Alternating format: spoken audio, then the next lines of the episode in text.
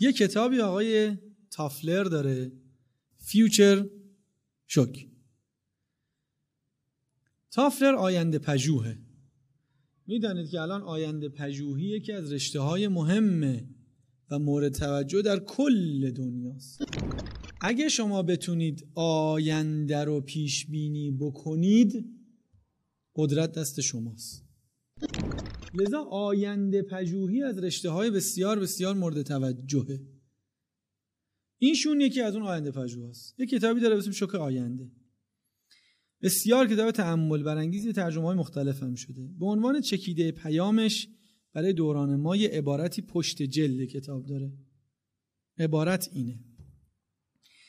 وقتی حجم و آهنگ تحولات و تغییرات از ظرفیت جسمی و روانی انسان فراتر بره ما با شوک آینده مواجهیم. محیط پیرامون به سرعت تغییر می‌کنه و آهنگ تغییرات شتابان است و سرعتی تصاعدی داره. گاهی اوقات احساس می‌کنی که تا میای به اون برسی بعدی داره میاد. خب؟ لذا غلط نیست اگر به جای تشبیه شوک بگیم گاهی اوقات انگار ما با یه زلزله مواجهیم. شوک یه تکونه ولی زلزله دیگه همه چی رو به هم میریزه. تافلر میگه در قرن 21 بی سواد کسی نیست که خوندن نوشتن نمی‌دونه بلکه کسی که خیلی مهمه روش آموختن نیاموخته. ما برای اینکه با شوک آینده مواجه نشیم باید روش یادگیری یاد بگیریم.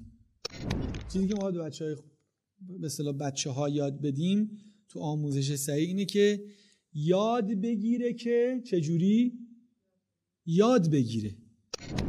در ادامه میگه در قرن 21 بی سواد کسی نیست که خواندن یا نوشتن نمی‌داند بلکه کسی است که نمی‌تواند یاد بگیرد و آموخته های کهنه خود را دور بریزد و بازآموزی کند.